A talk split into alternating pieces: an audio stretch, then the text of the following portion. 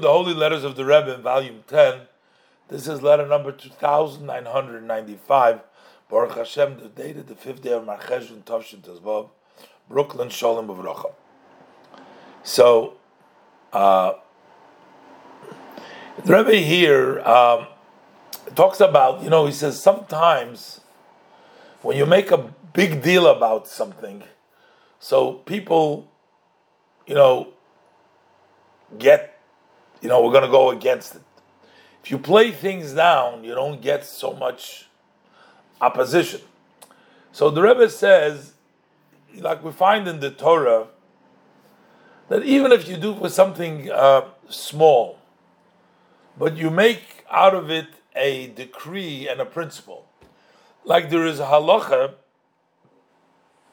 there is a halacha that if non-Jews want to force you, you know, to uh, worship idols, uh, that would be a grave violation. One should even give up his life not to deny the unity of Hashem.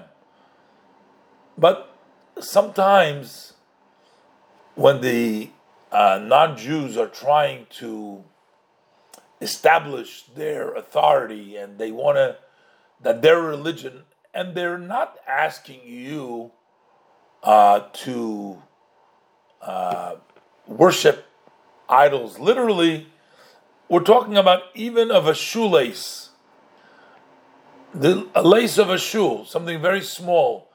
They say that you're going to do this because this is our religion. That's the law is that if they insist showing the dominance of their religion, that you are subservient to them, then you have to fight it. That the point here is Rebbe's trying to see, say, just an example that when you make from something nothing, from a shoelace, you make it into something a principle, then that brings out that you have to fight it totally. But on the other hand, that's just an example to say if you make from something little, little a big to do, then you're going to get a lot of opposition. On the other hand, when you make things, you don't make such a big deal about it. And you make an effort to organize it. By the way, then you can you're successful to straighten out even things like mountains but you don't make such a big deal. May the blessed Hashem help you to influence your environment in the authentic spirit of Judaism in a peaceful way, in a straight way, with blessing.